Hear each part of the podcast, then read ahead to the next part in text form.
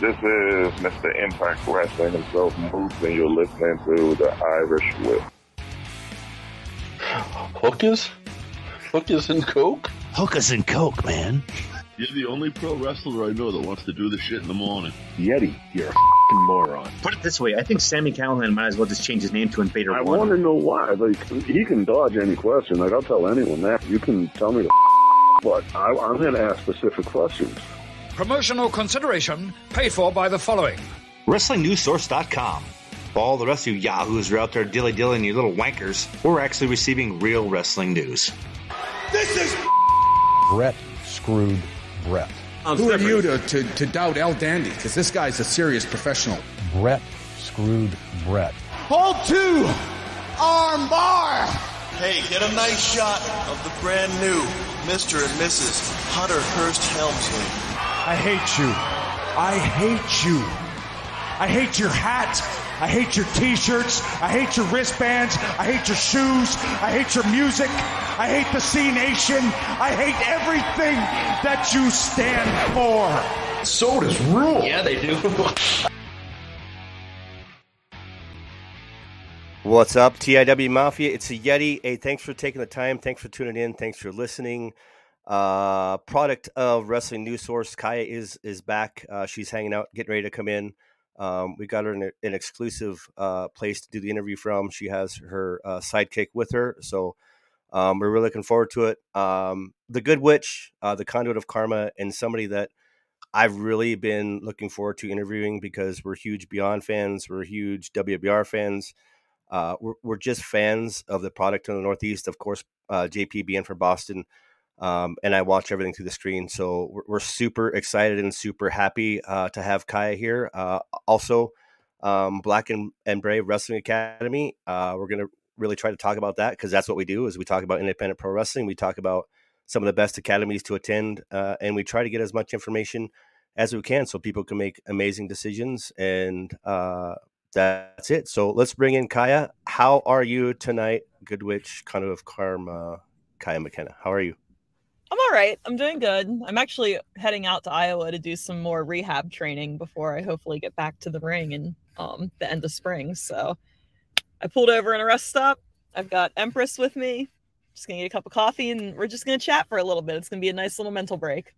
Good. And that's, I want to tell you how much I appreciate that because that's huge for you to be able to, like, you're doing something very important. Like you're recovering from an injury. And we were talking before, but the question I wanted to ask, like, and let everybody kind of absorb and listen to is, how do you take, cause I wouldn't say it is a meteoric rise, but you're popular pretty fast. Like you got a fan base really fast. And then, AEW injury, you smack, I think what you referred to as what it felt like a sheet metal. Like just stiff and did something to your labrum. What has the process been for you mentally, emotionally, physically? I feel like it's a lot like it's a loss, right? Like, so you know how if you lose a loved one in your life, you grieve. When you lose the ability to do something you love, hold on one second. Enough. No, don't worry about this. It. The whole interview. I'm so sorry. You, Empress is here. Yeah, like seriously, put the tweet out now. Like Empress is going off on the live and ready to go. It's a pug. I can't help it. That's right. But yeah, so when you lose someone in your life, you have to go through a grieving process. I feel it's very similar to when you're wrestling and you lose the ability to do wrestling for any period of time, whether it be a couple weeks, a couple months, years, you name it. You go through a loss and you have to go through this grieving process. And everybody does it differently. At first, I was very angry. I was very angry because I could not understand why something like this would happen to me. You know, that whole feeling that you get. And then I was really upset and disheartened and depressed because I was one of those people that had my surgery, diligently did my physical therapy, did not rush to come back, waited, went to every doctor's appointment, did every little progression, like adjusted my diet, took all the supplements. I did my recovery by the book. And I still had an incident of re-injury. So it was very, very hard for me to accept that, considering the percentage of that happening. It was like a 2% chance. Like, what are the odds? Maybe I should go buy a lottery ticket. I don't know. But it was very hard. And I got very, very depressed after that injury in the fall.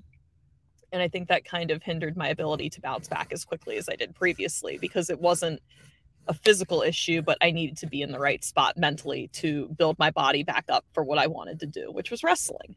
So that's kind of where I've been. And it's been 5 months. It doesn't feel like it. It certainly doesn't. I think it's in part because I have so much support from all of you guys out at the shows and online and everything, but it's been a little bit longer of a process this time, but I think it's more been a mental game for me than a physical game. You know, you always have that what if in the back of your head. Do you, I mean, obviously, to be able to do what you do, you've got to have some mental strength and some emotional aptitude. You talked about like depression. Like, you're right. Grief is messy. Like, it's you're happy, dude, you're angry, so sad. You're sad, you're excited. So you're blanket all burrito for like a good 6 weeks. I was just not feeling it. You know, it even upset me to watch wrestling at that point, because I devoted a whole year of my life to just doing this comeback that was. Literally, I got cleared the day before that happened. Like, that was my date of medical clearance. And then the next day, I was immediately re-injured. And I was just like, you know, like, how? So it was very hard. It was very hard. But what do you, because we're really huge on mental health. Like, we're really big on it. We think it's something that isn't talked about enough. And a lot of individuals that struggle with mental health are huge pro wrestling fans, because it's an outlet.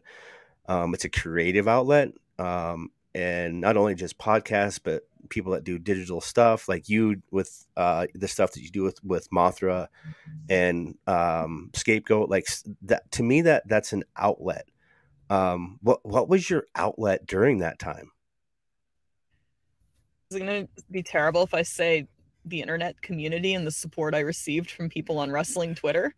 I mean, you know, when you're going through this rehab process and you're not out at the shows physically to be around the people who support you in person, like people who like would like my tweets or check on me or interact with me or follow my recovery story, really helped pull me out of that rut and helped keep me going. Because it's very interesting. One thing I've learned in being out of action for almost a year and a half now is wrestlers forget sometimes. Like, we forget each other because we're all so focused on trying to get ourselves to the next thing, the next place, the next whatever.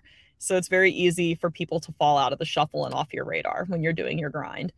But like, the fans never forget. They never forget. Like, it's just incredible to me. Like, despite being out for as long as I've been out and everything I've been through, I still will pop up at a show on occasion to help out while I'm recovering. And wrestlers are happy to see me, but the fans are like, oh, when are you coming back? I can't wait for you to come back. Can you take a picture so we can put it on Twitter? Like, oh my God, I miss watching you wrestle so much, and I'm so happy to see you and see that you're doing well. And like, that type of support was what really kind of helped pull me up out of that little sad blanket burrito that I had become, is seeing that there really are people out there that, despite how long it has been, they're still waiting for me. I'm sorry, I don't get emotional. No. It's really nice. It was just such a refreshing thing, and it's such an important thing to like make sure you're also interacting with those people, because they're so pivotal to your success and your livelihood, you know? So yeah, honestly, like, just having the support online really made a huge difference in pulling me out of the rut. Well, I think we, hey, Joe Bruin, what's up, my friend? He's up there in the Northeast. It's good that you're emotional, because I think that proves that you're healing. And when you're an injury like this, is it could destroy somebody mentally. I really feel like there's two ways you can go. You can either like get really negative because you were there, you're like, I'm healed, I'm ready to go, and the next day, like, you get, it's like, you might as well just punch me in the gut, put me down, I'm done. Like, I did everything that I possibly could. You asked, I did it, I changed my diet, and then I get this. So I firmly believe things happen for a reason. And with you being where you're at training, you're heading to Iowa now, like at Black and Brave, I really feel like those are that's family. And when you When you get there, I think the work that you've done mentally, emotionally, physically, I think it just builds and it builds and it builds, and it shows your true character. It really does. And people like you make it, and the other people that quit. You can't be a quitter. I'm many things in life. There are many things, many words you could use to describe me and my personality, but quitting and quitter is not one of them. I'm definitely not a quitter. I think I actually do better when I'm under a little bit of pressure, or I have to rise to the occasion. It definitely galvanizes me in a good way. I mean, risk taker, obviously, you I don't know about that. I'm a safe witch. Crazy. Let's talk about that, because you are a witch. I mean, let's just call it what it is. I mean, people are always wondering, is this part of her character? Is it a gimmick? To me, it is. The best people out there take what they have and magnify it to something that's marketable. And talk to me about, maybe if you can even remember, has this been a part of your life since you were a child? Was this a choice? How did it come about where you're taking... I call it the old word, right? Because I'm a Viking. My family is Irish and Scottish, so I understand the roots. Ours, these gods are a little different, right? And religion kind of twists that a little bit, I think. So, when did you know that this is what you were focused on, and how the moon, just all together? When did you know? Well, I was really fortunate because I was born into a family of witches. My aunt's a high priestess, my grandmother is a witch. I was always raised around it, so it was always a part of my upbringing. There are people in my family who are conventionally religious, and that's also fine. I think that everybody kind of is drawn to what they're drawn to, and they follow that path that brings them happiness, right? But this is what brings me happiness, is I enjoy being a witch, and I enjoy the practice of it. I love how mindful it is. I love how intuitive it is, and I love how, I hate to say proactive, but it's very proactive. You are taking a stronger role in your destiny and what happens to you on a day-to-day basis, instead of putting it in the hands of a deity or somebody else or whatever, right? It's you are taking a more active role in your destiny and where you're going, and I love that. That's one of my favorite things about magic, is that with the right intentions and the right focus and the right ability, you can truly perceive the energies around you and adapt to them or adjust them so you get the desired outcome. Right. And I was brought up in non-denominational, but as I get older, I really wanted to understand what religion was. And I read the Bible, I read the Quran. I mean, I read a lot of stuff. And once I did the 23andMe, then I felt like that piece of what was in me, I could find it again. I understood more of not really my purpose, but okay, I get it. Those are my roots. Those are my genes. It's inherently here. So I need to at least identify with it and try to work with it. So to me, it's awesome, because you're taking what you are and magnifying that. So there's nothing, when you're talking or engaging, there's nothing, you don't have to play anything. You're just Kaia. No, it's really easy. It's people are oh, cut a promo. Oh, okay. I can definitely just talk about some witch stuff. Oh, hey, what's up, Rob? I think some people struggle with that because they're acting or they're playing a role. But whenever the personality you're projecting is from a piece of who you truly are as a person, it's much, much easier to be natural in your delivery, right? So I think that that's a key. I mean, you don't have to, it's take it and turn it up. I'm sure we've all heard that in wrestling a million times. Find this little piece of you that you really want to amplify and turn it up to 11. But there's some truth in that, because it's genuine and it feels real. It doesn't feel contrived or scripted or,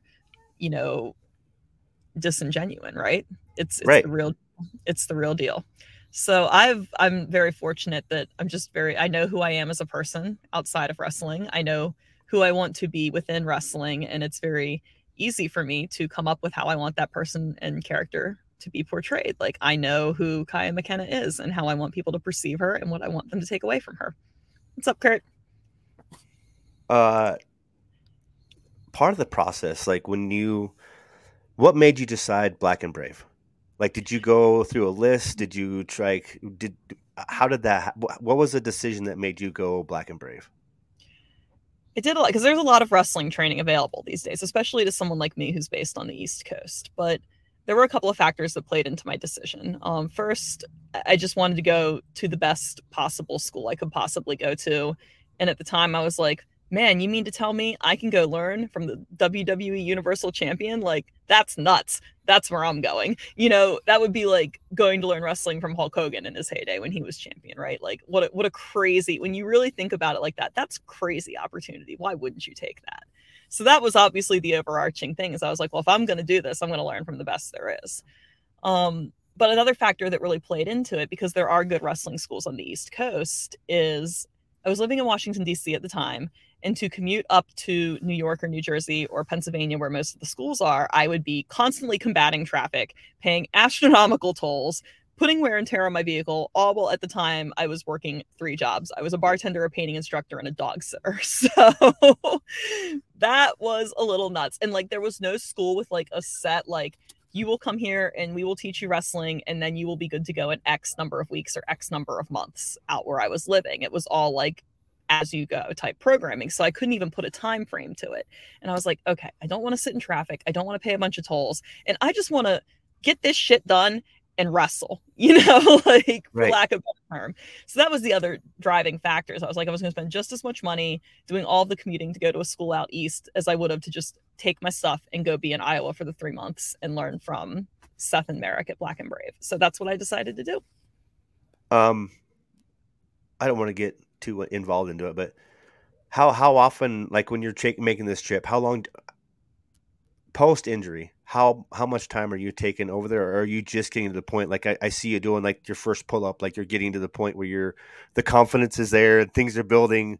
Have you traveled back over there, back and forth, just to like connect and do stuff? All the time, all the time. Okay. It really is like a family. They really, they admire hard work. I think that if you put the work in and you really go and put yourself out there and you bust your ass, like, you always have a spot there. You're always family. So I go back all the time. I have a roommate in Iowa that I stay with half the year. And then when I'm out east, I usually stay with my mom. But I try to split the time because the training is good. But it's also like good to not be stuck in the same place when you're trying to be successful in professional wrestling. Like, if I just stay here in Maryland and I work New Jersey and I work Maryland, that's great. And I work Delaware, whatever. Like, there's stuff here. But then nobody in the Midwest cares who Kaia is. Nobody in the South knows who Kaia is. Nobody on the West Coast is getting any magic, you know? And I think, right, to be successful in this business, you need to put yourself out there and you need to interact with as many people as humanly possible. Like, the internet's only going to get you so far. You still need that in-person interaction across the board in many places to be successful. So I just want to be able to constantly go between the East, go between the Midwest, get out to the West easier, like meet people all over, like wrestle in front of different crowds, right? Because everybody responds and reacts differently. Like, a Jersey crowd isn't a Chicago crowd, is not a crowd in the South. Like, I don't want to get in the pattern where I'm just wrestling the same 4 or 5 opponents nonstop, which happens all the time with in women's wrestling, right? I remember my first year, I was like, I just want to wrestle as many different women as possible, like from different schools, different backgrounds, different, you know, walks of life, like different ages, different wrestling styles. I just wanted to get as much experience under my belt with different people. So that's part of the reason why I go back and forth and why I've always pushed to go new places and wrestle new people. That's a huge, and because we interviewed Kristen Ashley from PWI. She's a contributor, and that's I love her. She's so great. Yeah, and I didn't understand the criteria, so that was what we asked her, was what some of the criteria is for, like, the PWI top 150 for women, and mm-hmm. It really is like, it's matches and it's who you're against, really, and intergender matches don't count, which was. That's hard, especially for the independents, because if nobody's there, like you're going to wrestle. But it made sense to me. But now that I understand the criteria, that's huge that you're going out and trying to get in front of these different crowds, because it, like you said, it doesn't even, it counts for stuff like that, but it also counts for the fans, because they get to experience you for the first time. And I say this all the time, but I live in Montana. Like, I don't get pro wrestling out here. Like, once every 3 years, like, WWE was here in Billings. One place that runs in Idaho, and that's it. As far as like, well, there's people in North Dakota too, but that these are again like opposite. Yeah. They're not central; they're opposite sides of a very large state. So yeah, there's not a whole hell of a lot out that way, right? I have nothing to all of my.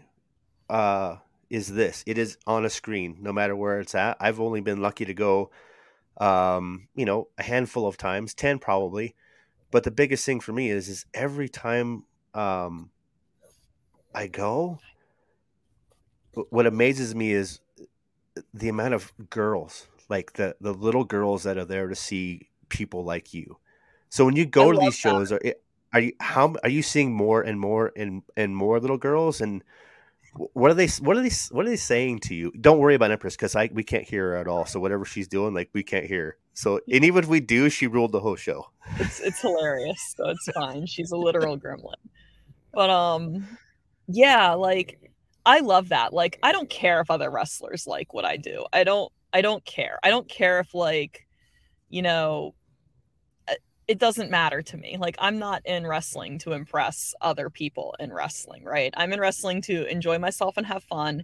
And also like, just like if kids like what I'm doing, like that's such a huge check in the box, man. Like I just remember how cool I thought wrestling was. And I still think wrestling is cool, but like how cool I thought it was when I was a kid and how larger than life these characters felt and how excited I would get to go to an independent show or like go to a house show and like just have my peeking over the little guardrails, just watching and like just being in awe of these people and these performers and like in the women that I used to see growing up, you know, like Trish and Lita and like just thinking they were the coolest. And it's like, man, if little kids think I'm cool, I'm doing something right, man. Because kids are also the toughest critics, right? Like kids will just tell you. So straight. I'm a preschool teacher, so I know I hear it every day. I hear it like you got a booger, like their sleep, like your breath smells. Like I hear it all the time. So they are your worst critic and your biggest fan, I think. Yeah. So to see like kids and especially like younger girls becoming wrestling fans and feeling safe in the space of wrestling and having female performers like myself to look up to. Like, I love that aspect of it. To me, that is like the chef's kiss, right? Like, that's so cool to inspire other girls that they can be like strong and beautiful and powerful. Like, I love that. That's so great. I get so excited about that. That's what you're about the empowerment. You're about, the patriarchal system in a lot of ways. It's huge. Like, and it's, Kristen had it last week too. No matter where you go TV wise, if you watch anything that's on television, 25% of it's going to be a female match. And we always go back and forth about, well, why doesn't WWE have intergender matches? And my contention is the reason they don't is because China did that, and there isn't another China. And I don't think they want to tarnish what she's already done. Is it easier for you to is it easier for you to be I don't want to say feminist, but be able to empower those young girls? And typically the way I see it, like they're usually there with their dad, like their dad's bringing the little girl because they want to see them emulate somebody like you that wants to stand their ground, knows who they are, is proud of who they are, and isn't really worried about what other people think.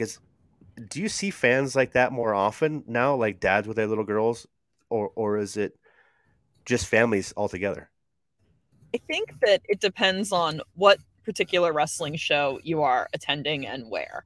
One of the things that I think is really great about WWE is if you attend a WWE show, there are men, women, kids, older people, families, groups of girls, groups of dudes, like people from like LGBTQIA community, all different races, all different ethnicities. Like it is the melting pot of wrestling at their shows. You do see fans from all walks of life there. And I think that's really cool that they have that kind of reach.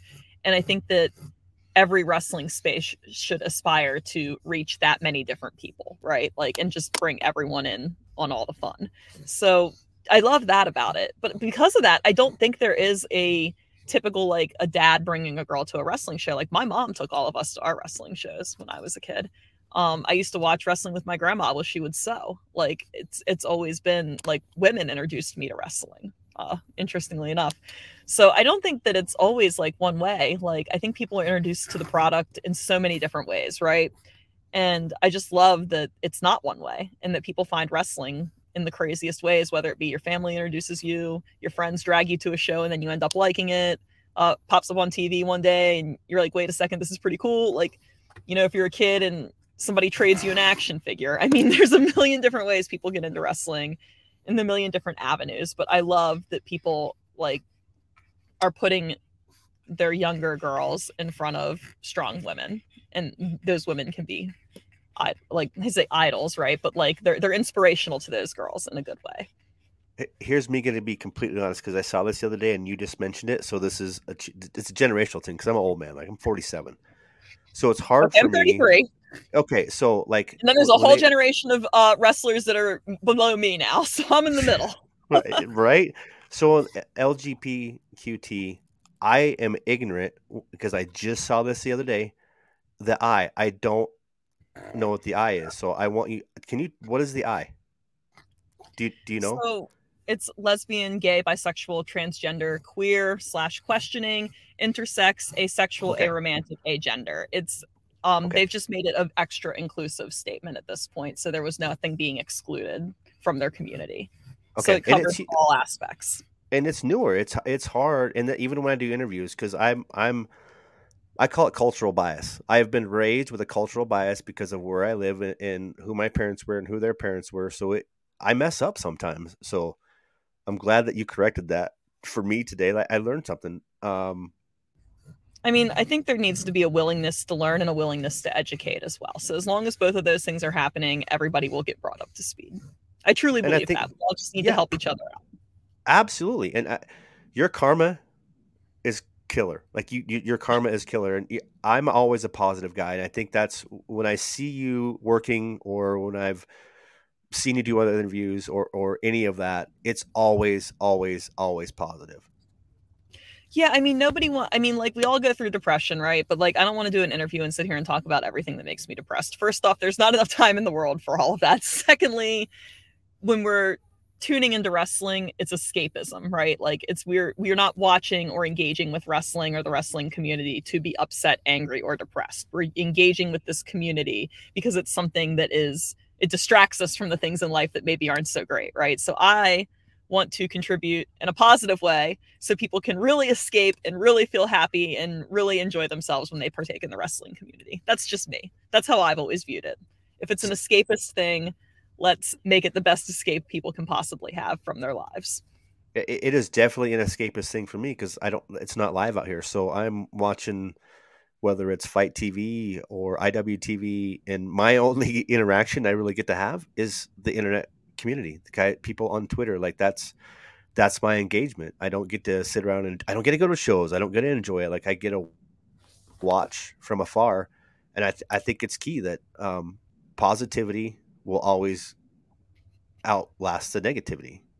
Absolutely. It's so easy to be negative too. Like, I've learned that in the course of recovering from an injury, is like, it's very easy to spiral and like think of one negative thing, and then it's another negative thing, and then it's like five negative things, and then you're just like this dung beetle rolling a ball of negativity shit that's just getting bigger and bigger and fucking bigger until you can't control it, and then it rolls over you and crushes you.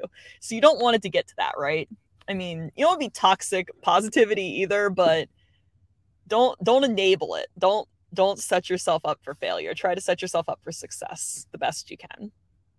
Do you feel like your beliefs, and you're going to find this crazy, but I follow the moon calendar to get my hair. I follow it to get my haircut, because that's not crazy. If that's what works for you, why would that be crazy? I have found, I live in Montana, so it's very close-minded and a lot of right wing. It's conservative in a lot of ways. So when people, when they say, when are you going to get a haircut? I'm like, let me check my calendar. And they're like, what are you looking at? I'm like, I got to check the moon. I don't want to get my haircut when it's not. Do you live kind of that way too? Are you like a lunar calendar person? I use the Moonly app. That's what I use. I'm not putting them over anything, but I use that app. I like Moonly. yes, it does. It plays a big part into what I do. I center a lot of my practice around the phases of the moon, the aspects of the moon, the goddess of the moon, the goddess of the light, Selene.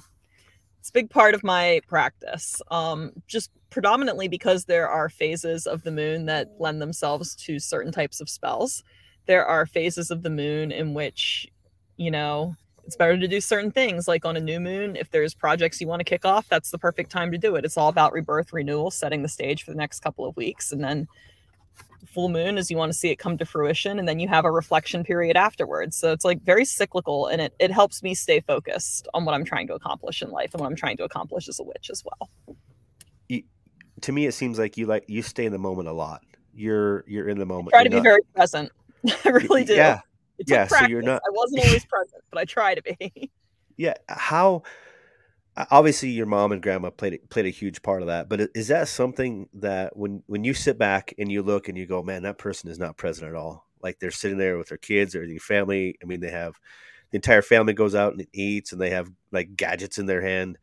Do people ever come up to you and ask you like, how are you always in everything all the time, 100%? I think it's. What I refer to this as like being present, but also like being in a state of alignment, right? Which is when all of your thoughts are lining up with your emotions, you're consistent with your behavior, and you're able to process things well. You can make good choices, and you can make choices as to what requires an internalized versus an externalized reaction. So there's being present and being in alignment. And you could say being present is as simple as just not being on your phone as much, right? But being in alignment is like a state of mind to help make your life easier, to have less strife, and to be more effective in your daily practice, whatever that may be. So it's a lot of patience. It's a lot of discipline. It doesn't cost anything. Like you can't buy alignment. You can go out and buy a crystal. You can go out and buy herbs. You can go out and buy, it's called materia in the witchy world, is anything like that you would use to set the stage for a spell. You can go buy all that shit. You can buy the most expensive, prettiest amethyst geode that's like $5,000. But if you're not in alignment, you're not going to be effective in anything you do. So you should really strive to get to that playing field, right? Where it's like you're in touch with your thoughts and your emotions. You can control all of your reactions. And because of that, you have a very strong sense of self-awareness. It all goes hand in hand. That's an amazing answer. Like I put a lot of thought into it. Well, no, I think it means something, especially as you continue to grow and as you continue to like just progress in your in the profession of professional wrestling. I think it's valid because I have never, and I'm going through my head and I'm just thinking, I've never been able to really see somebody that is as dynamic as you are with your belief system be able to translate that into the ring. I can't, and if I'm wrong, somebody will correct me. Pure magic, right? Hashtag pure magic. Yeah, like Ring of Honor pure magic champion. Yeah, one day. Okay, that would be great. Yeah, that's just it. And I think the reason it works is because it's so natural. It is so natural. Like back to the Black and Brave. Like, did they ask you like what's your stick, what's your gimmick, like what's your thing, or what was a response? Or like, hey, this is what I want to do. Like, they're not trying to change you or anything. They're just you're able to go with it and do whatever you want with it, right? No, it's really nice. It's kind of like having a really good support system that helps you find your way, whatever your way is. I know they do promo classes and they do a promo day typically, like every wrestling school does. And on that day, it's just whatever you want, whatever you've been thinking about, whatever you've been kicking around. And then you would cut your promo, which, you know, it's sometimes a little bit intimidating. And you're like, oh, well, I've never cut a promo before, and I'm just going to sit here and cut a promo in front of Seth Rollins. Let's see how this goes. But no, like both Seth and Merrick are very kind and very constructive with their feedback. And if you are passionate and you feel strongly, they will help you get where you need to be. I remember I was I'm going to be a witch. I'm going to cut a promo like a witch. We're going to see how it goes. And I tried to do it very conventionally, and it was okay. And then it was like, well, why don't you just do it like a witch would? And I was like, all right. So then I cut the promo like I was casting a spell, and it was like, cool. And it was different and it worked. And I was like, oh wait, there's something here, and it's a part of me. So it's like going to be super easy to just make this grow. And that's kind of how I got there, was on that day. I was like, I realized I found my little niche in wrestling. Yeah. Cause you're not having to make anything up. That's you. And I think that's what's so cool about your marketing. Can you talk a little? I don't want to be like, I'm wearing a costume and I'm a witch either. Like, to me, it's like anybody can go out to Party City and buy a gimmick and put it on and have a costume and be a character, right? Like, you could be a firefighter, a cop. You could go buy a witch costume. Jesus, there's plenty of them. I wanted it to be a representation of like this real life witch that practices. That's not like the spooky witch, the scary witch, or like the super like. I wanted to just be very relatable to us in a sense, you know, like I'm just like this person that is just really super good at channeling her energy and using it to kick ass. Like that's the premise at the end of the day, is I feed off of that in the Conduit of Karma. How much time do you think you put into, are you like your promos now, like since you've been down, you've done, are you practicing? Like, are you putting stuff together? Are you trying things? Yeah, because a lot of it is just speaking from a witchy perspective. I seem to do better if I have like talking points. And I mean, I don't know if I'm giving advice here. If you struggle with your promos, this is certainly advice to you. But one of the things that I have found to be helpful is I think of the things in wrestling that we are often asked to cut promos on, whether it be matches you're getting ready to have, loss, coming back from a loss, coming off a win, you know, arguing an injustice, like whatever, right? The typical scenarios, putting over a show you're going to be at. These are what most of our promos are cut on for the most part. And I try to figure out like, okay, so if someone asks me to cut a promo on a loss that I took, how would a witch speak to that? And then I draft out some ideas, and then I have that in the back of my head. And then it's like, kind of like being able to pick and pull, you know, like, I don't know. Do you feel like you're your worst critic sometimes? It's like a promo set, just like a move set, right? Like you have a move set that's effective. You have a promo set. You're like, this is how the witch feels about wins, how she feels about losses, how she feels about upcoming matches, how she feels about injustices. You know, like it's like a character study almost. I don't necessarily think wrestling so much as having a gimmick, but wrestling is a giant novel and you're a character in the novel. And like, how would your character react? How would your character look? What would they wear out on a date? What would they wear for an interview? What would they wear when they wrestle? Like, how it's like a character study. And I think the more you can think about what you do in wrestling as a character study, the more effective you'll be as a performer. Anthony Green, like it's embedded into my head. Oh, he's the best. He's fellow pug owner. Yes. So Easter egg, every episode we've done, Anthony Green has been mentioned or been on there one way or another, because when we first started doing this, when he was 14 years old, like he was a fan. And he's grown. Aww, and I've awesome. Known. Yeah, it's. I wouldn't say it's like being a dad, but it's like being one of the proudest, biggest fans I can think of. Just, he's one of the nicest dudes in the world, and the way right. the way he explained it to me, it finally made sense. He's like, I have to be the actor, the producer, the director, costume design, like all of that, and I have to go out there. And sometimes it'll be somebody I have never worked with before, and we have to do this entire thing and tell a story. And I think that's like your craft and craft, like both of them, I think comes across just genuine all in all. Mm-hmm. And I feel like when there's a true love for professional wrestling, which I believe very strongly that Anthony Green has, can't. Oh my gosh. Empress wants in on Anthony Green. This is the clip. This is what you're going to and he'll appreciate it because he has a pug. I think that when... Can I please finish my thought? Thank you. Oh my goodness. This is awesome. I was going to say, I think that when... there's a true passion for wrestling and what we do, which I believe Anthony Green has. I believe he loves wrestling, that it is genuine, because you can't fake a love for wrestling. Like, you can tell in wrestling who really loves this shit and who's just here. Like, you know, I know, you know, everybody knows that vibe. And I think that when you are so passionate and you feel so strongly about being a part of the wrestling community, you just carry yourself different in the best way possible. Right. And to me, it's always the most positive, caring, kind, understanding people mm-hmm. are almost always the ones that make it. Absolutely. And, I mean, I group you in that. Like, I group you in that because it's huge. Have you planned like there, Empress? Maybe if I give her some attention, she'll quiet.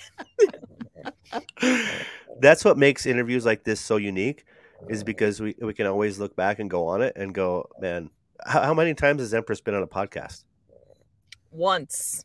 I did one podcast. It was all about the Empress, and really? She made no noise and slept in my lap the entire time. So there's that.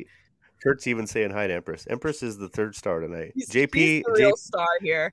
Yeah, Empress JP always goes better than Kaia content. People, they're just here for the pug. JP's my buddy. He does the podcast with me over there in Boston, and he's out right now. He's hanging out and doing the fun things. But have you planned out, like, is your I know I'm kind of projecting ahead. Like, you've probably thought a little bit about this, but like, once you're quote, like air quotes, 100% and you're back and you're doing what you want to do, like, have you tried to game plan this, where it really depends on your recovery and your rehab and how fast you progress? And once you're given that green light, then does that process start, or have you already really started that process? I mean, it's good to have like benchmarks and deadlines during a recovery so you can keep yourself motivated and moving forward. I am shooting, like I said, for the end of the spring. And as I get closer to that, I will probably then open up my bookings so I can start filling in some dates for some places that I really would like to be. I miss New England. I can't wait to be back up at Beyond and WWR. Drew has been nothing but amazing to me in my wrestling career. I feel like sometimes half the battle in wrestling is finding somebody that will give you a chance and wants to cultivate you, right? And Drew gave me that opportunity with WWR, and he was the first person to give me consistent opportunity and repetitive opportunity month to month, and put me in an environment where I could truly grow as a performer. And for that, I am so grateful to have him, and I can't wait to come up and put a little bit of magic back in Worcester.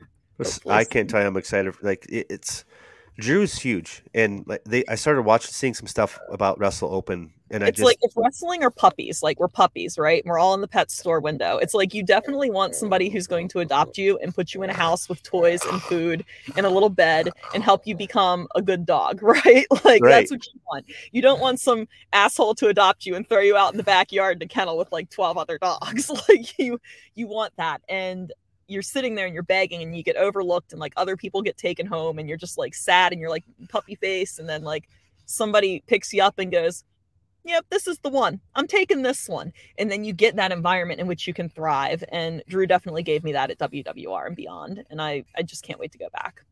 Yeah, huge. We're huge. Like, I'm a huge. I love American Rana. Oh, that's it's great, right? It's such a good show every year. Just one of my, like, it's packed. The crowd's hot. Like, it's loud. The energy there is indescribable. You could do that in front of 30,000 fans, but it still wouldn't feel as intimate as just the American Rana. And I messaged Drew, and Drew, you know, you can sponsor pro wrestlers, you can sponsor whatever. I mean, that's huge. That's something that's new. And what he wanted to make sure is, he's like, hey, any money that any podcast, any person, individual, business, whatever wants to invest. And Beyond has 3.5 million YouTube subscribers, so do that math. That's wild. That's crazy. I don't think people realize that when they talk like wrestling and reach. Like, that's nuts in the best way. Like, I think that's so great, and I'm so happy for them, but that's an insane reach. It is. It's like an engaged reach too. It's not just like bullshit. It's like people actually watching it, which is like, makes it even crazier. It's 100%. And the biggest point he made is like, when an individual sponsors a match or a wrestler in that match, whatever that sponsorship costs, all of that goes to the wrestler. Like, he does, and that to me, that speaks volumes to Beyond and like, that's why we push and we love people that are there. And it makes me excited that you're excited to go back there. Dude, I'm so excited. I'm so ready too. I love that crowd. I just miss the fans up there so much. They were so kind to me as I went through my growing pains, and I always feel so loved when I wrestle there, and I just can't wait to be back. And like all the girls, there's so much good talent up there. Like you always have good matches and good matchups. Like it's just such a special thing that he's cultivated, especially with Wrestling Open now, is like so cool. Like they're outdrawing like other major indies every week, and that's insane. And like you never hear about that. Like I'll open up Twitter and like nobody's ever giving them credit. And it's, but I've seen it, and I'm just like, this is amazing. Like it's so special, and I'm so happy that that worked out in the best possible way. To me, the only, because West Coast, like you're talking about, the only comparison for that out here is Defy. That's Defy's really cooking. They're cooking lately. Yeah, I'm. Maybe I should message Matt real quick and just say, hey, the Good Witch is looking to land out in West, and see what he says. Well, if he's in LA, tell him I'll say hi at Mania. I don't know. I am going to go this year. Oh, I'm sure. Are you going down to the Collective? Or are you going down for Mania weekend? I don't know what I'm going to do when I go down yet. I'm going to kind of just keep my options open and try to get out all over and like meet people. Maybe try to meet some people I haven't met before, if that makes sense, because I go to the same places all the time now. And I always talk about wrestling all the same people. Like meeting all the same people is the same thing. So like my big goal this year is to just meet some new people and hopefully meet some people out west, because I haven't gone out west a lot. Like that's one of my reasons for going. Like, I think it's a great opportunity to meet a lot of people from the West that you wouldn't get to meet otherwise. So I'm excited for that. Before COVID happened, we were going to go to Mania, but we had Airbnb set up. I think there was 7 or 8 bedrooms, and there was about 8 of us podcasts that were each going to have a bedroom. And it was just going to be a place for people to come and hang out that we knew and had kind of gone through the business and that went out. But I think that's something we're looking at doing. Like when you make, are there other people that you're going, you obviously no real plans are there? How do you, do you know people really down there? No, I don't know anybody down there. We're just winging it. It's going to be great. That's the way I think. I don't really know anybody in LA. Like I said, I that's why I want to go, is because like I've never been to that territory. I say territory, brother. I ain't even to that territory, brother. But I've not been. So I really want to go put myself out there and meet some people out there. So that way when I'm cleared, I can get out to the West Coast, because I've wrestled in the South, and I've wrestled like, you know, in the Midwest and like the north part of the Midwest. And I've done New England and like the Tri-Cities and the DMV, like never done the West. So it's like, let's check it off the box. Let's go somewhere I've never been before. I think it's a good gauge for you as a performer too. Like if you get used to wrestling in front of the same people all the time, of course they're going to like you. Like no one's going to hate you. Like they like you. They're used to seeing you, like whatever. But when you go introduce yourself to a new crowd who's not familiar with your work, it's a true test of character. Is like, is it working? Do people get you? Do they actually like you? Can you get over? Like, you know, I love challenging myself in that way. I love crowds that I've not actually been in front of. Have you? You got to be uncomfortable sometimes. It's good.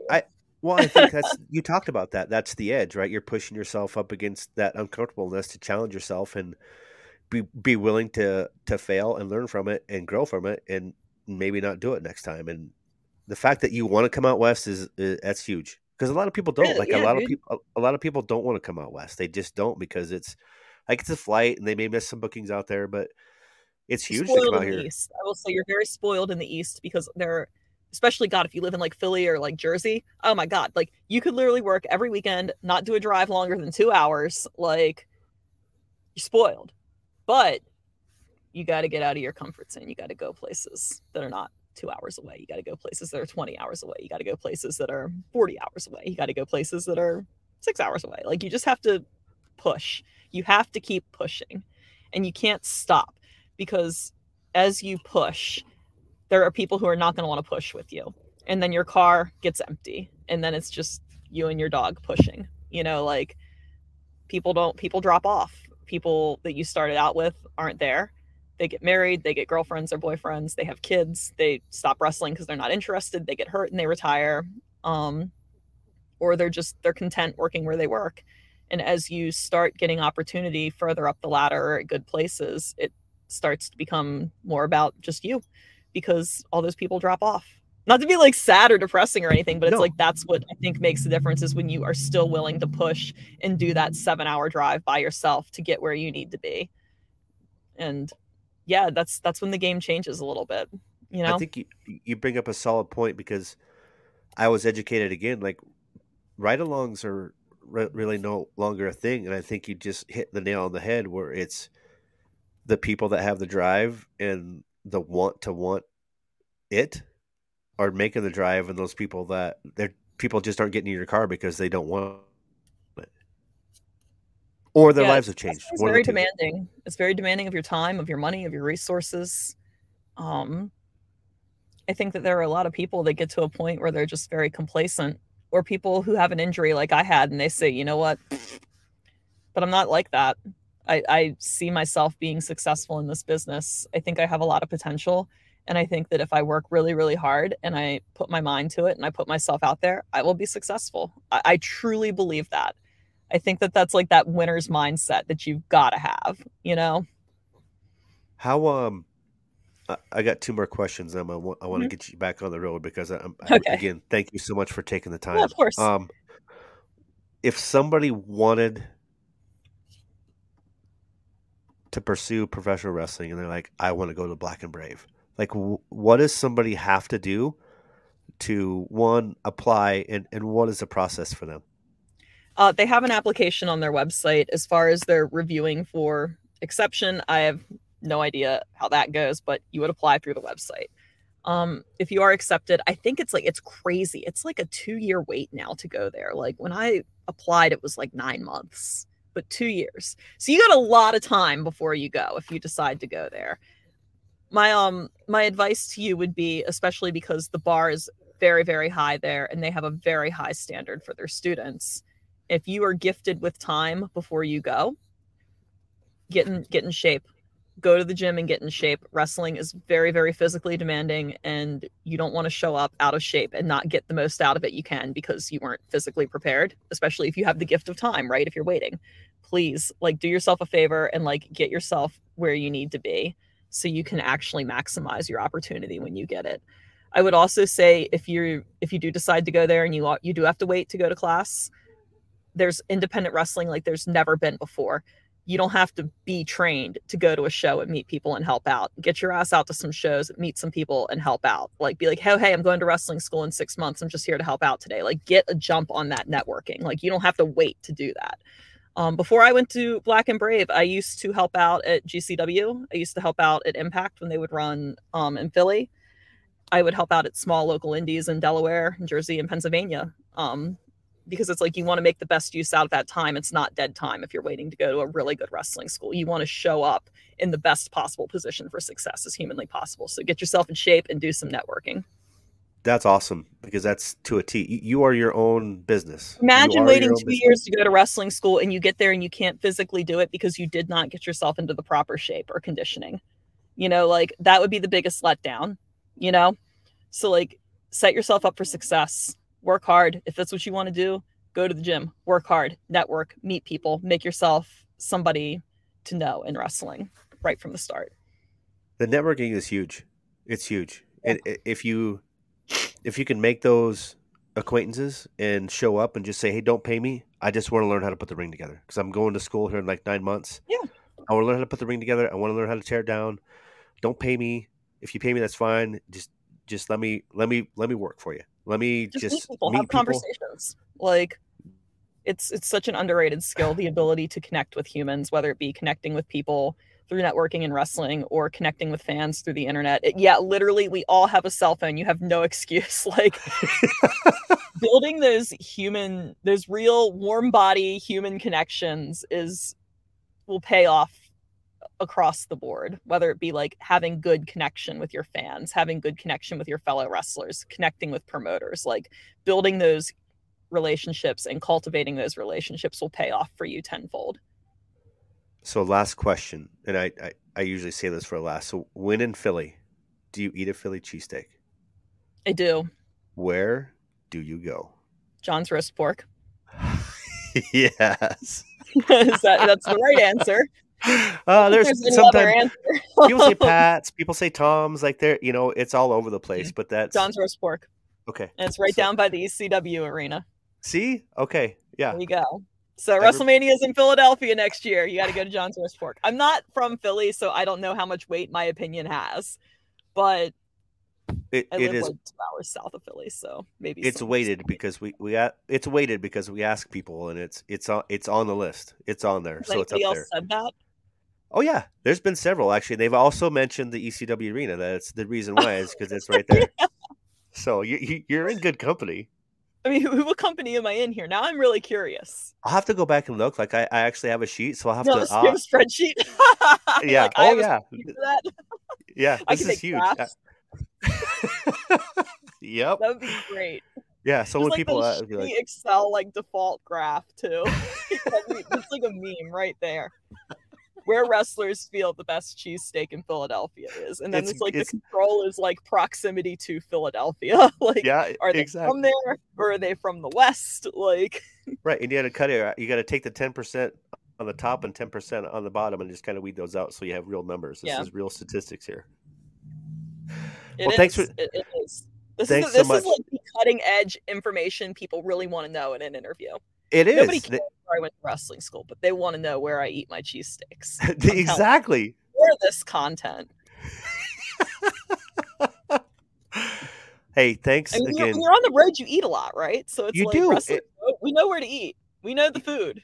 That's why we asked, is because it's good food. And a lot of times you have to have alternatives because it's got to be gluten-free or I'm on a specific diet or, you know. But when you're talking cheesesteak, Philly, you got to know. You got to go, yeah. Hey, thanks again for taking the time.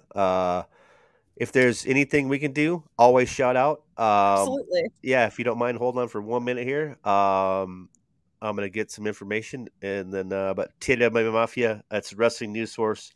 It's a Yeti, Kaia McKenna. Do all you can. It's at KaiaMCK on Twitter. On all platforms. Yep. Buy her merch. That is the handle.